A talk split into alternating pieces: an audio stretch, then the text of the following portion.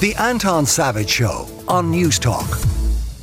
Now, there aren't many authors who can say that they have sold more than 300 million copies, more than a quarter of a billion copies of their various fiction and non fiction works.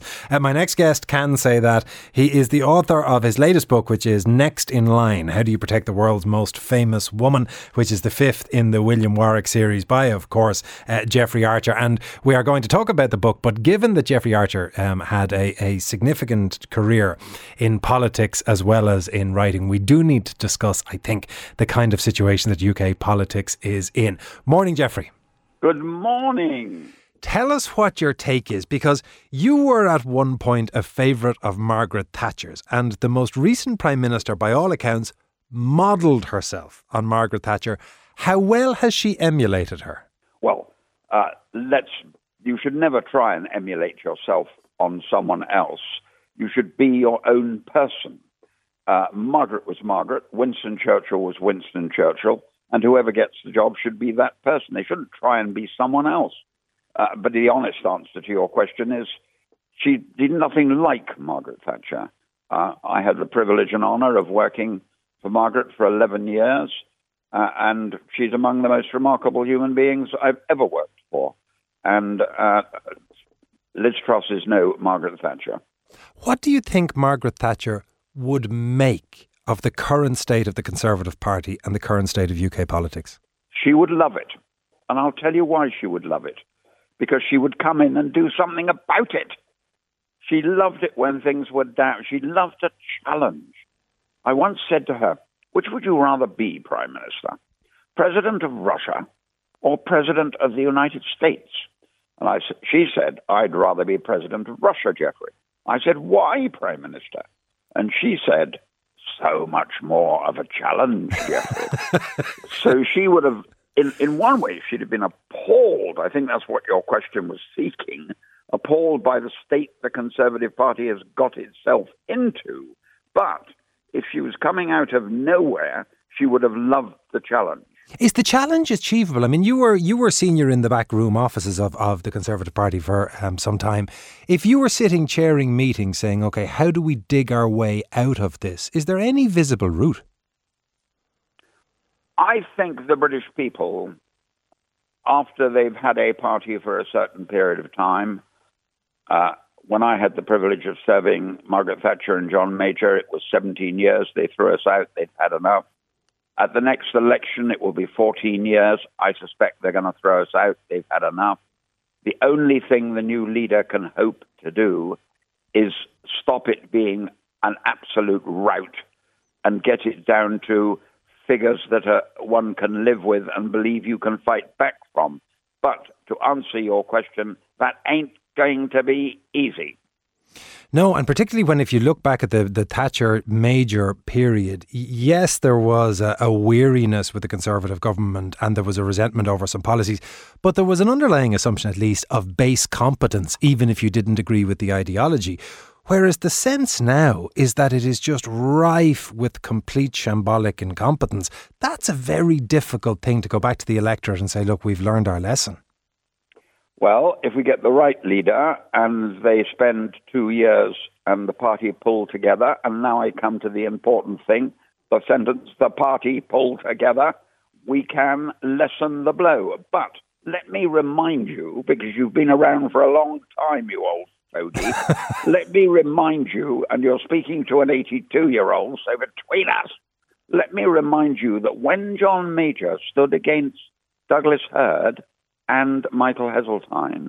The day after John was chosen as leader of the party and prime minister of our country, Michael Heseltine and Douglas Hurd got behind him and backed him. And hold your breath. Two years later, no coincidence, two years later, the Conservative Party won by 32 seats. So it's not impossible, but where you're right is if this shambles continues, we'll not only lose, we'll deserve to lose. Well, let me ask you one final question on politics before we get on to the discussion about the book. Who's the right leader? Well, the nation's in a financial mess. By the way, most of the world is at the moment, but Britain is in a financial mess. We have a man who's been Chief Secretary to the Treasury, which John Major told me was the toughest job he ever did. We have a man who's been Chancellor of the Exchequer, which John Major told me was the second toughest job he ever did. So I will be voting for the man I want to be Prime Minister, which John Major described as the third toughest job he ever did.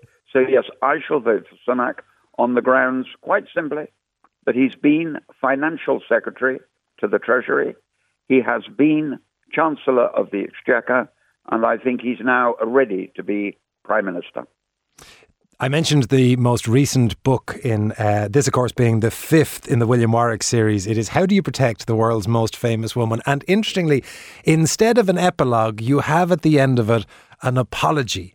Uh, where you talk about the work that goes into the level of research within the book and an apology. I think you got you chose to put a different date on the proms was as far as you're, you're willing to accept in the inaccuracies. yes in terms of the research, there's a load of stuff about special boat service operations. There's Cobra meetings. There's um, processes and protocols around close protection from Scotland Yard. How do you find out all of that stuff? Because I assume it's fairly closely guarded secrets. Well, I have working with me a um, chief superintendent, Johnny Sutherland, who was head of the murder squad and sadly left the Metropolitan Police uh, uh, with a mental breakdown in what he described in his own brilliant book as One Murder Too Many. And I have a lady called Michelle Roycroft, a detective sergeant, also retired, who was in the drug squad for 20 years. And they get about the fourth or fifth draft of the book, and I tell them to correct any mistake. I do not want anyone to read it who can find a mistake. So I have these two quite outstanding former police officers guiding me. Now, you're quite right. When I wrote Next in Line, when I say to them, I'm going to change the subject this time, it won't be drugs, it won't be murder, the earlier ones, everyone had a subject, and the subject this time is going to be royal protection, royalty protection, and in particular, the protection of Princess Diana.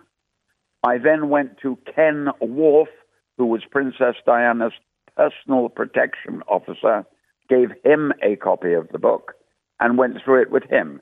But of course, I, I, I worked for Princess Diana in her charity work. I was uh, did auctions for her, and over the years got to know her very well. We became friends, and you'll you'll remember that uh, the Prime Minister chose me to be with her on the day um, she stepped back from public life and made that famous speech uh, about stepping back.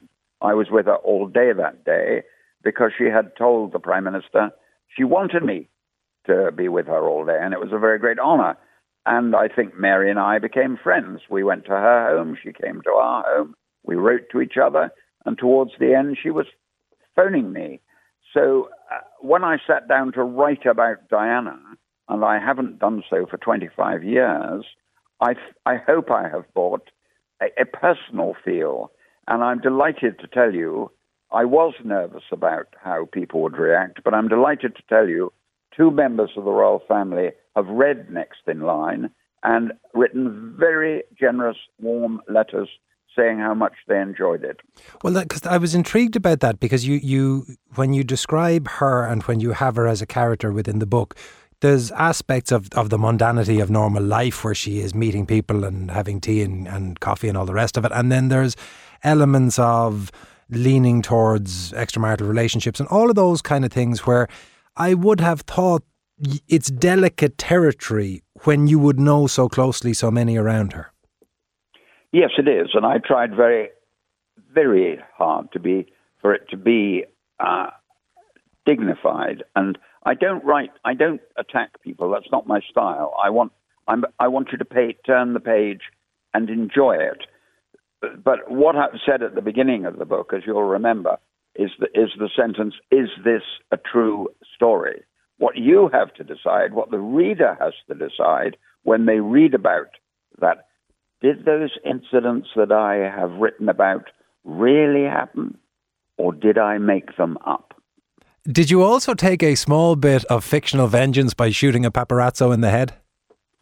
Yeah, well, yes, I, and I knew him well too. He was he's a combination of two of Diana's. Uh, there were two brilliant photographers who Diana couldn't move an inch without them being under a tree behind a bus. I mean, they were. Uh, uh, sadly, one of them has uh, sadly died. But funnily enough, I, I, went to a memorial service yesterday, uh, Leslie Brickus's memorial service, and there was the other one who chased Diana right across the world, uh, who is now, like myself, an old man.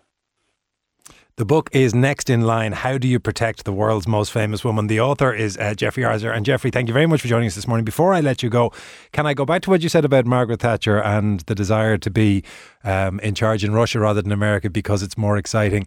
Given how exciting politics is in the UK now, at 82, have you any desire to get back in? I was speaking last night in Stockton, a red wall seat, to 200 people and someone said, Do you have any ambitions left, Jeffrey? Now you've sold 350 million books. I said, Yes. I would still like to be the captain of the England cricket team, and I would still like to be Prime Minister. And I have to tell you that I think I've got a better chance of being Prime Minister than I have of being captain of the English cricket team. Never give up hope, Jeffrey. Jeffrey Archer, thank you so much.